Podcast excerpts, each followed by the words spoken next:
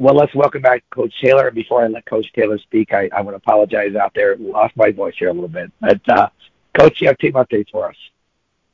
Well, team updates coming off of a, the last win, excuse me, the last game, not the last one, coming off the last game against a, a, a really tough Saint Olaf uh, team, and it was just couldn't get anything going offensively. Um, very disappointed in that. Um, you know, wish we could have, you know, sent Charlie Wilson out of here, you know, with a little bit better showing. But you know, such is life, and it's a lot of a lot of things that go into that. You know, um, you know, Alejandro didn't have his best game. Um, you know, so defensively, I thought the guys hung in there, minus about four or five plays. They hung in there, man. You know, first time we played them, they scored forty-nine, and we were able to bottle them up to twenty-eight. We knew the running back was really good, and he actually had a good day. But you know, we we we we, we did um, we did uh, you know bottle up some of the receivers and tight ends, which was which was good. We knew we weren't going to be able to stop everything, but you know, to give up twenty-eight points, man, like that's against a Saint Olaf team. Like if you give up, if you give up twenty-eight, man, you'd like to think your offense can, can do something and, and make it closer, but it didn't. And that's the way it goes. Sometimes you don't have your best, man. That's what I had to tell the guys on Saturday. We didn't have our best offensively today, and that happens, you know, so. I know you probably can't answer this right now, but um, maybe not the end for Charlie Wilson. So, so you never know out there. Uh, you never know. Let's talk about that day for the offense, because it just looked like you were just having a lot of difficulty against what they were doing defensively. What were they doing that you just saw the team just was challenged by? Yeah, you know what, man, they did a good job of piggybacking off of Augsburg, um, you know, putting two, you know, four sets of eyes, two people on Charlie. Um, and, you know, we just we had to do a better job of um, finding a way to, to get him the football. So that's on us. So, you know, I need to figure out how to do that better. Um, you know, and then obviously other guys have got to step up when, you know, Charlie Wilson is being doubled. You know, we got to be able to distribute the ball somewhere else, man. So, um, but they did a good job of that. And, you know, they didn't do much doubling because the game got out of hand a little bit faster. But this, this game, we, we definitely saw there were four eyes on Charlie all the time. So we need to be better. I know one of the things you've always talked to me about has been the ability to shut down the opponent on third down conversions. You guys went one for twelve. They were ten for sixteen. Do you feel like that was a major difference in this game? Huge, man. Those are what we, that's what I call the weighty downs, man. You got to be really good. I'm not saying you don't have to be good on first and second down, because you do, but you get into third down situations, man, where it is it, you need critical splash plays to get off the field, and we did not do that.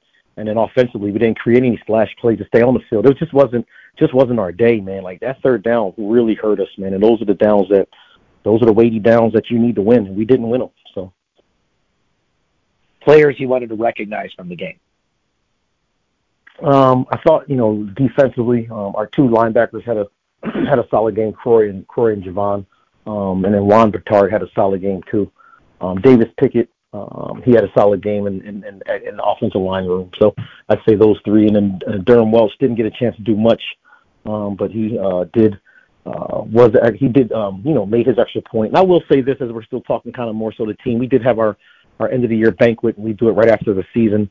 And just so so fans can know, um, you know, player of the year offensively was Charlie Wilson, uh, defensively it was Corey Zacarias, and our special teams player of the year was Der- uh, um, Durham Welch, our kicker. So you know, it was good to honor those guys. Um, President Miller was there, our athletic director Mr Folkey was there. It was just a good it was a good it was a good day on, on Sunday to, to have that. So. See, Coach Taylor always anticipates my questions, so uh, thank you for giving me those answers already there. Well, let's jump into fan questions, Coach, and we'll begin with Jimmy. He says, you always make running a priority for the offense, and you were very confident in the, what you thought what the offensive line would be like coming into the season. The team, team simply could not run the ball as well as you expected. Do you have an explanation of what you thought went wrong there? Uh, he, I'm sorry, I missed the part. Was he talking about the last game? I think he's talking about overall this season. Yeah, overall, uh, you know, it's funny you say that as I'm looking at it. Um, you know, we were about where we were at last year with as far as yards gained, um, maybe even a little bit less. You know, so, I mean, it's a combination of, you know, backs, tight ends, offensive line getting pushed. And, you know, you, we got to be honest, man. We're, we we faced, you know, Concordia, Bethel. It's going to be tough to run the ball against them dudes, man. And that's what we faced, you know, and Carlton. Tough to run the football against those guys. I think we ran the ball the best against Carlton. One of the better teams to run against Carlton, but you know we got to continue to keep pouring into that, because you know when you're in the Midwest and playing the elements, I mean, you got to be able to you got to be able to control games. Now it was kind of cool to see us in the Saint Scholastica game, everybody in the building knew we had to run it, and we ran it, and that was that's where we need to get our program. But we still, hey, we're still building, and that's where we got to get to when we start playing the teams like um, Augsburg and I'd say Carlton. I'm not even going to say Bethel and Concordia yet because we still we're still a ways away, and, and that's okay. And it is what it is, but we'll and we'll continue to get better. So. Greg would like to know, he says, you had lots of freshmen this season. How do you feel they developed, and what role do you see them having in coming seasons? Yeah, I mean, gosh, I mean, you look all over our, our, our board, man. It's, it's freshmen everywhere, man. So, you know, what we got to do is pour into them. They need a, they need a, they need a healthy dosage of the weight room, which can't wait to get those guys back in there January, February, before spring ball starts up in March. Um, you know, we need to make sure we're diving into um, um, scheme with these guys, you know, so they can be ready to go for spring ball. Um, but, I mean, it's excited about the, the young guys in the, in the program. Very excited. There's a couple guys that didn't even see the field this year that'll be that'll be pivotal pieces um, in the sophomore class, meaning more so the twenty twenty-four season. So, Colt would like to know, he says, Alejandro had a great season, but there were not significant increases in his numbers in comparison to last season. How do you feel about his progression at this point? You know what? That's a fair question. Um, and what I got to do is find a way to make him have that jump, that aha moment. You know, when I think back to twenty sixteen and Jim Zabrowski, who's now the offensive, who's now the quarterback's coach at Kansas, was our offensive coordinator. Him and Justice Briggs, you know, they had a good thing, and he was able to coach him up. You know, we got to find a way to, you know, and Alejandro, I think the light switch came on in the M A C game with him running the football, using his legs um, as a weapon. But, you know, just we got to do a better job of his, his reads, where does he need to go to the football, why is he going in a certain spot with the football, and when it's not a good look to tuck it and run. You know, not forcing it into double coverage. First play of the game versus Saint Olaf. First play of the game versus Augsburg. You know, first pass he throws the interceptions. Like, we just got to we got to grow him out of those things. But he'll get better. Got another off season with them. Um, you know, so I'm excited about that, you know. So, Cindy says, there wasn't a lot of pressure that was applied by the defensive line or the defensive front seven, it seemed like, this season. It seemed like that was a major indicator in not creating a lot of turnovers. Are there things that you can do in terms of scheme or bringing in different players or coaching style that can help to improve that circumstance? Um, yeah, I mean, I think you always got to start with what you got in your cupboards right now. You know, we got to figure out, you know, look at it and take an honest look. And one thing I always do is I say, you know, I'm always looking at is it coaching, is it personnel or scheme, you know, when things don't go right. You know, those are the three things we evaluate things on. So we got to look in-house first, and then we're going to go out and try to find, more importantly, who fits here academically and then who fits football-wise, you know, and then, and then we'll go from there. We'll build the twenty twenty-four team that way. So Brad would like to know what your happiest moment was from this past season. Um, that's a great question. I'd say I say two, two, two. I, I got two. You know, just watching first-time offensive coordinator, first-time defensive coordinators, watching them work, and then watching when we had success, how, how good that felt for them. Um, and then I'd say the second piece is we went on a five-game losing streak, and the year before we went on a five-game losing streak, and we couldn't find a way to win any more games. And we went on a five-game losing streak this year, and we found a way to, to get the bucket back. Uh, we found a way to go up to Saint Scho and, and get a win, manage the clock, and run the football. And so I'm, I am proud of I am proud of those those couple moments. So Thomas says, Coach, I'm an old guy, so I've been watching football many years. And one of the things that always seems is that when a team is able to come away with that one defining victory, that one obstacle that has seemed to get in their way, that they are then able to get on a roll from that point. I feel like you winning that M I A C game this season really turned the tide for the franchise, for the organization. Do you feel like the team is really heading in that right direction now? Um, I'm, I'm a, I'm gonna push back a little bit. I feel like the team is heading in the right direction, but the win that we needed this year was that Carlton game. You know, that that that four point game, that four point game would have been that pivotal. Okay, here we go. You know, so my goal for the team was to be a better football team than we were in twenty twenty-two. We are. Like I said, even when we took that five-game losing streak, you know, I didn't feel the way it felt in twenty twenty-two, you know, where I was like, man, you know, the wheels are falling off, how we fix this, and then we end up losing the last three, where even though we went through that five-game losing streak, I was like, man, we're still doing some things where we're okay. We're just, you know, it was it, it was just a difference. So you know, my point is that, to me, in twenty twenty-three, Hamline University needed that Carlton win very bad, and we did, couldn't find a way to get it. So, you know, we regrouped, and like I said, it could have went all the way south, but we found a way to get two M I A C wins, and, you know, we've got to keep stacking to a point where you get three M I A C wins, and you get four M I A C wins, and you're doing it consistently, right? So, and how do you do that? You got to keep kids in the program and get them to be seniors, you know. So it's just, it's, it's a lot with running a college program, so. We have a couple of questions for you from Quinn, both related to Michigan, by the way. Uh, the first is he would like to know, do you think that the punishment against Jim Harbaugh was severe enough, considering the fact that him and his coaching staff seem to have been cheating for several years? Wow, man. This one is a slippery slope because I think I'm going to say this and I'm going to speak broadly here, but like I think there's a certain element of gamesmanship where, you know, I can even see there was a time when there was a time during a game this year where the other team is holding up a sign and, you know, you can start picking up on, oh, that means this or this means that. So I think that that has always been a part of football. I don't think that can ever go away until you make it to a point where everybody has radios in the headsets and it's like the N F L, right? And you don't have any signs just because you're talking right to the, the you're talking right to the defensive player, you're talking right to the offensive player. I think that's something with this whole thing coming up. Maybe that gets revi- maybe that gets revisited. I think that's where it's going to go. But to have somebody on the payroll flying to some other place and being on the sideline, now that's where you start. That's where I think it gets a little, like, you can't do that. So the sign stealing's always been around, but to, to go physically pay somebody to go to a, a sideline and, and, and to record or whatever they were doing, I mean, like, that's just, you know, that, that, you just can't do that. So. He would also like to know, do you think that that means that Michigan should be eliminated from any type of playoff position? Hey, man, listen, that's above my pay grade. I, I, I don't know because, you know, how did they get the information?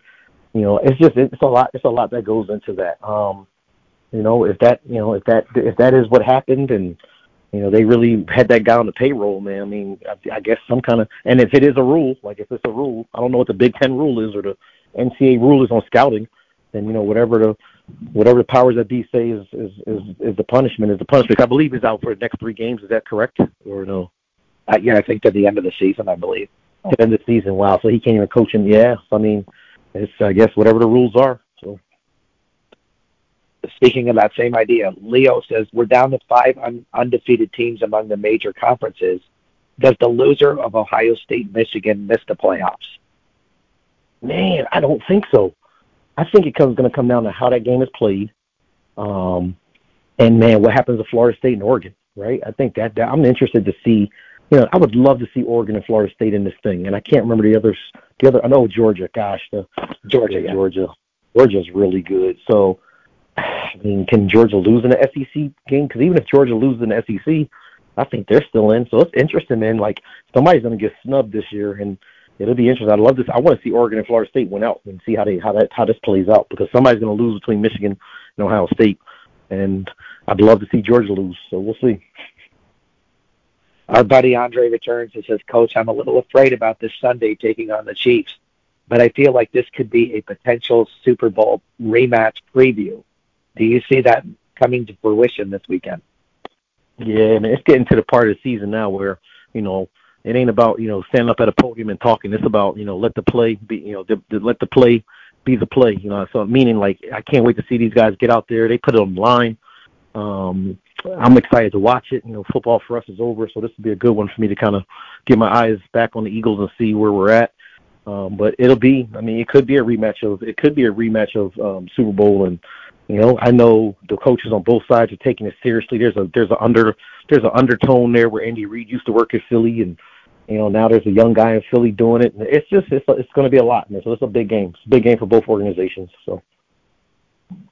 Next up is Amanda, who says, Coach, I know that this was not the season that you were hoping for, but there were so many successes that the team had this year. Would you mind sharing some successes that you really are proud of from this season? Yeah. Um, you know, Charlie Wilson breaking uh, school records. I mean, I think that that is, you know, you have school records that's been standing for for year, over fifteen, twenty years, and you get a kid to come along and break it. Since they get a young man to come along and break it, that's underneath your watch. I think that's really, really cool. Excited about that. Um, excited about the growth and development of, um, you know, one of our sophomore offensive linemen, Davis Pickett. Just, you know, just his resolve and when things weren't going well and how he conducted himself, trying to be the best teammate he could be. Very proud of that. Um, was super, super proud of, uh, you know, a couple guys on defense. You know, Corey Zacarias, you know, stepping into a little bit more of a leadership role. You know, Juan Bertard, you know, wouldn't say Juan was in a leadership role, but Juan, you know, when things didn't go well in twenty twenty-two, you know, the wheels will fall off for the kid. Things didn't go well for him in twenty twenty-three. Man, he was he was mindful enough to say, hey, what do I got to do to fix things? So just really proud of those things. I'm proud of some of our freshmen who didn't see the field, right? And they were able to see the bigger picture, stick this thing out, and get ready for, you know, get ready for the off season. Like, I'm proud of that. Like, that's not hard, that's not easy to do. You know, people show up at these games and they see Charlie Wilson running around out there, and, but they don't know there's, you know, there's seventy other guys on the football team that are busting their tail and they might not play. You know, so I'm proud of the guys, you know, you know, understanding that everybody can't play, you know, but but everybody's important, you know. So, you know, Coach, I, I want to add one other one um, that I was personally proud to see. I, you and I have talked about this a little bit, but you know, as you watched games, or as I was watching games, I would think to myself, watching that sideline, if you guys were losing by a little or a lot, let's just say in a game, I would have no idea what the score was by the way the guys were involved in the game on the sidelines. I mean, I, I was wow. very impressed by the fact they were always focused and driven. I thought that was a real credit to you this year. Wow. Well, I, you know, I appreciate that. It's hard for me to acknowledge it because I'm I'm on the sideline, so I don't really, you know, and we're, when you're coaching, man, you're just so dialed into every play. So for you to be someone to watch that and, and acknowledge that, and I appreciate it, and, and that means a lot because, again, like I said, when we went on that five-game losing streak, in twenty twenty-three, I was like, man, I, I knew we were still a better football team. We're a better football program than we were in twenty twenty-two, and that's that's what you want to do. You want to be find a way to get better. So, and Coach, your words of wisdom for the week. Well, I'm a little upset that the you know the the weekly the weekly um, the weekly grind is over. Um, obviously, there's a new kind of grind that goes to it, but. You know, the, the words I leave you with is either getting better or you're getting worse. You're not going to stay the same. So, you know, I felt like we got we got a little bit better this year. Uh, we got to continue to work to get better for next twenty twenty-four. You know, football's an off-season sport, so you know we got a lot of work to do in off-season as far as you know just rebranding the twenty twenty-four team. I'm very proud of the seniors um, for the twenty twenty-three team. Um, super super proud of Brady Bennett, Zach Griebel, Nick uh, Noah Hickman, Evan Miller, Isaac Ali, Eli Barron and and, um, and Alec Ralph, man, just just very proud of those guys and how they conduct themselves, and they tried to they they led from up front. So you're either getting better or you're getting worse. So there you go. Well, I have to say, Coach, I'm pretty excited. Next week's our Thanksgiving show. I already have a whole bunch of Thanksgiving questions for you, so we're going to learn your thoughts about turkey and stuff next week. Oh, no, can't wait.